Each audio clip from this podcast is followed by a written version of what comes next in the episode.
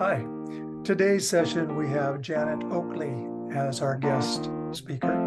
And uh, I've known Janet for several years now. Actually, she was the first guest author on Durham Publishing. So I thought that was a great way to step off. And we'll talk to her. She is an excellent author, has done many books, and to my understanding, has done both traditional publishing and Indian publishing indie publishing. So let's say hello to Janet. Good morning, Janet. Thanks so much for inviting me. We'll get the I thing figured out. So we will. Uh, we're not exactly polished here, but we're going to do our job and we'll get information to you, our listeners, to her books. Uh, you've got a brand new one coming out like in a week or next month, as well as some existing uh, which we know Quisling factor, that's an important one. But what are your, your series of books? What do you have? Well, it's funny, you never think you're writing a series, you just sort of get interested. So I definitely have to say that the Norwegian books are a series now. So the new one coming out in September 16th is when I do the um, Village Book. Um, it'll be a live event, and I'll be doing some other stuff, Zoom and couple other live events, but it's uh, it's coming out on the 16th, and it's called the Brisling Code. So I never thought I'd write a prequel, but I just had to go back to Norway in World War II, and there was just a line in Jøssing, which was the original book. It was a standalone, although I already started writing a, a sequel to that, The Quisling Factor. So now I have Brisling, Jøssing, and Quisling. I was going to have a a sequel to Quisling called The Jaeger War, and I'm still may do that. But the other ones that are becoming a series, maybe it's more of a Northwest series where um, the earliest one is Mist-chi-mas, which is set in 1860 out on San Juan Island, which is during the Washington Territory period. And then I have a 1907 Timber Rose, and I have a Tree Soldier 1930. That's 35 in the Pacific Northwest. That's so, right. That's based in the Pacific Northwest. And then you go jump all the way across the world to the other side, your mm-hmm. uh, Quisling Factor and, and Brisling Code and and those sets, which is World War II issue things. Um, and then you did something in Hawaii. That's right. I lived in Hawaii eight and a half years. I'm a proud UH grad. And uh, so I um, wrote, wrote mysteries. I call mysteries with history because I just can't stay away from history. So uh, I had a lot of fun writing those. They were originally part of a Kindle World with Toby Neal. She writes wonderful thrillers set there. She grew up in Hawaii and uh, is really very much centered into um, being there. And she started writing mysteries, and they had a Kindle World maybe about eight years ago now, where you could do licensed fan fiction. You had permission from the the author to be able to have your your book and her world, but you had to know her world, like all the characters, down to wearing what kind of clock they carried. And it was a huge learning curve, but a really good one because I learned how to write fast. So, does that make you a plotter or a pantser? I'm probably an in between. I'm I'm a researcher. Researcher. Right, and because I have all this historical stuff in there, I'm sorry, I'm a I would be in history, and it's I'm pretty much a history nerd and I've been that way pretty much all my life. So uh, I have to have things right. So even like uh, one of the stories that I had a lot of fun writing about Co- Coconut Island, which is about the tsunami that wiped out Hilo in uh, 1946. You know, mm-hmm. elsewhere in the world, but uh, it was terrible. It wiped out uh, about over 100 some people. Uh, and they came down from Alaska in under five and a half hours. They just installed but part of that story is a mystery about uh, what what they thought was just an accident being drowned, but it was really a murder. And I had a lot of fun. So you had a lot of fun. yeah, and you know I get it right. So people that visit the islands, they go like, "Wow, I didn't know that," because the historic steps right. You know, even down to where people were bodies were housed. I mean, it's horrible. Um, so what tools do you use when you write? I mean, every author has their methodology. Like I said, difference between pantser and and and plotter. Plotter being taking their steps to do so, plotting down the road. Um, but what do you use? Do you have tools? Well, I, I think I am an in between person because sometimes being a pantser is kick, sticking to a calendar that's like this one's 1942. And I create calendars. So that is a tool that is 1942. And then I can put into the calendar whatever is happening that day.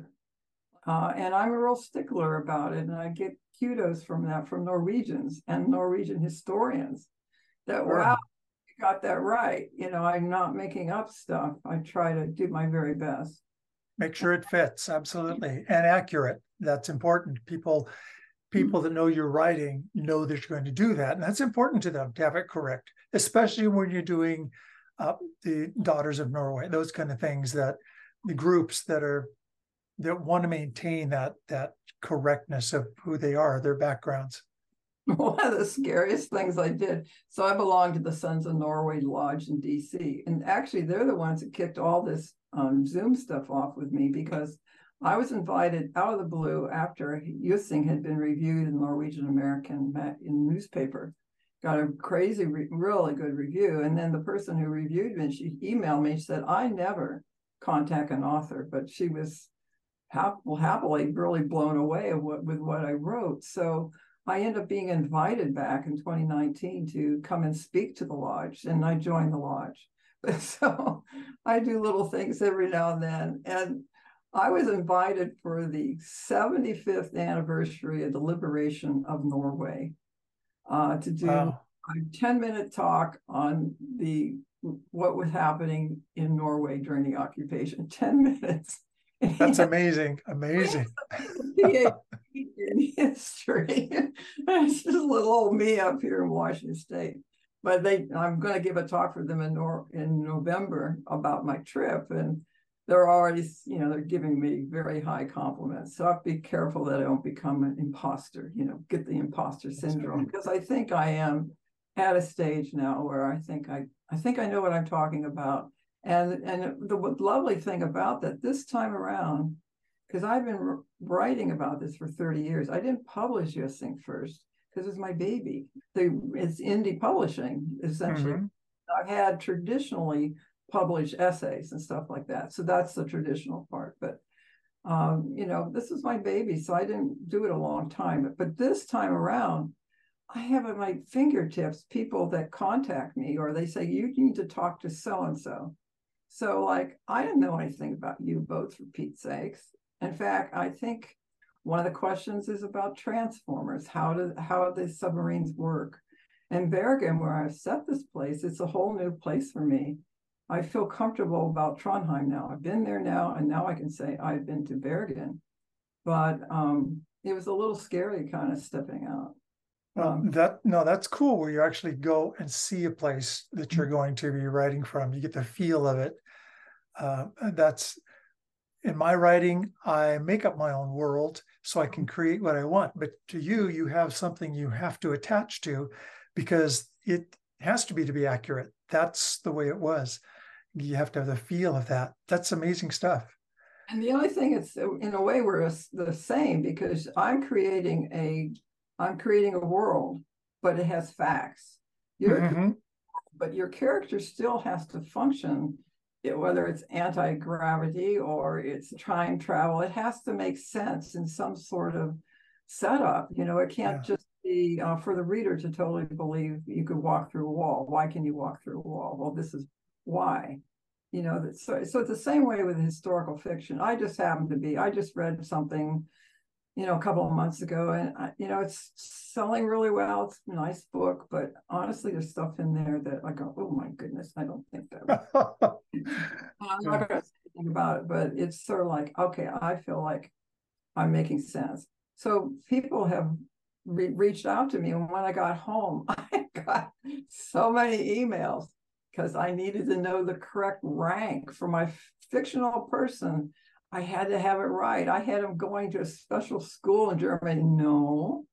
Well, most of the guys in the Gestapo and especially guys in Bergen, but pretty typically when they joined the police force, they they were not police. Um, one of the worst guys that's in the novel is named Kesting. He was a carpenter. I think that was his his thing. Another guy was a shoemaker. And so they did not come from policing. They just became part of the Gestapo, which probably made some of them extremely nasty.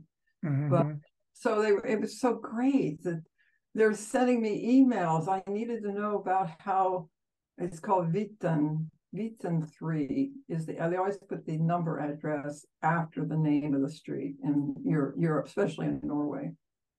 You do a great job of it. Your work is excellent. I have read, in fact, I got a copy of up here um, in my files. And uh, so you're with Durham and Publishing as a guest author there. And you're continuing. I mean, you didn't stop. How long have you been writing? Well, I always tell people I started with the Funny Bunny series in second grade. when I was seven, going into second grade that summer, we moved to Pittsburgh because he got a new job with Westinghouse. And uh, so actually, we went to, I think that summer. In fact, I don't know when the uh, event actually happened, but Mount Everest had been climbed. And they, they came out with a documentary in 53 i think. I think i saw it that summer not after we moved into our house. And so i wrote about funny bunny uh, climbs mount everest. That's my first literary effort. And and it's really fun to read it because definitely you know everest was in my backyard it's like one day sunny day i decided to go climb mount everest so i did a series of those and then I really love Little House on the Prairie, and because I have parent, parents, grand, grandparents who were pioneers going west. So I wrote a my first historical novel uh, called Jonathan Edwards Pioneer or something like that in fifth grade, illustrated it. And of course, it's totally wrong. It's a fifth grade, you know, idea what history is all about. But that's and then I got my degree in history. And that's a different kind of writing. I wrote a thesis on Comanche Indians as prisoners of war, of all things. But I've been fortunate to work uh, as an uh, undergraduate intern at the Smithsonian my sophomore year. And I went back and did my research my senior year to uh, write serious stuff. And I had a really good professor. He was a stickler for how you organize your notes. And so when I wrote Jøssing, which really was the first novel I ever wrote, I have index cards. I have a complete bibliography that I can go back to find the notes. In fact, I was looking for notes just uh, about a month and a half ago, looking for Brisling, because I, somewhere in my craziness, reading all these books I get from interlibrary, because when I started writing this thing, there really wasn't an internet. There was no go Google this and that. I had to get things interlibrary uh, to come to get information. But mm-hmm. there on this card, okay, Brisling, you go for Brisling in uh, the spring in Norway. And it's, so uh, that's right. that's my background. That's my method, I guess. Uh, the other piece that's really important. Now you can't interview someone from the 1860s. You can read their letters and and the journaling. Although you always recognize that even though it's a primary resource, you there's always things that grain it always has a perspective so you know they always talk about the rule of three in in historical research you need to have at least three resources talking about the same thing that agree yeah yeah well we're running out of time here okay, um, so it, we could talk forever. Uh, we do when we go to conferences, and meet things like that. We just or writers groups or evenings. We talk because there's so much joy in in both the writing of it, the learning of the history of things. Obviously, you spent a lifetime developing what you do now, and obviously, you do a good job of it. People are buying your books, and you're ongoing and building more. Um, so I I think we've got it today. We are going to have you back if you agree um, as we get this further, uh, better polished and, and develop more.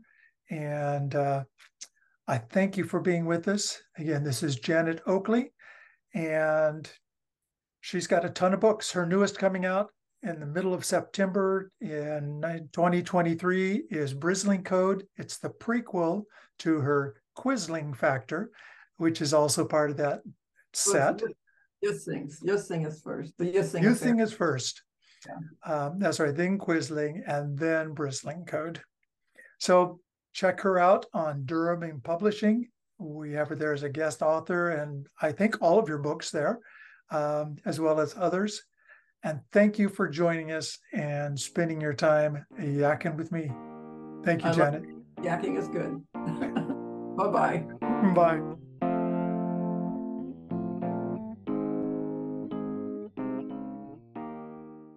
Sponsored by DurhamandPublishing.com.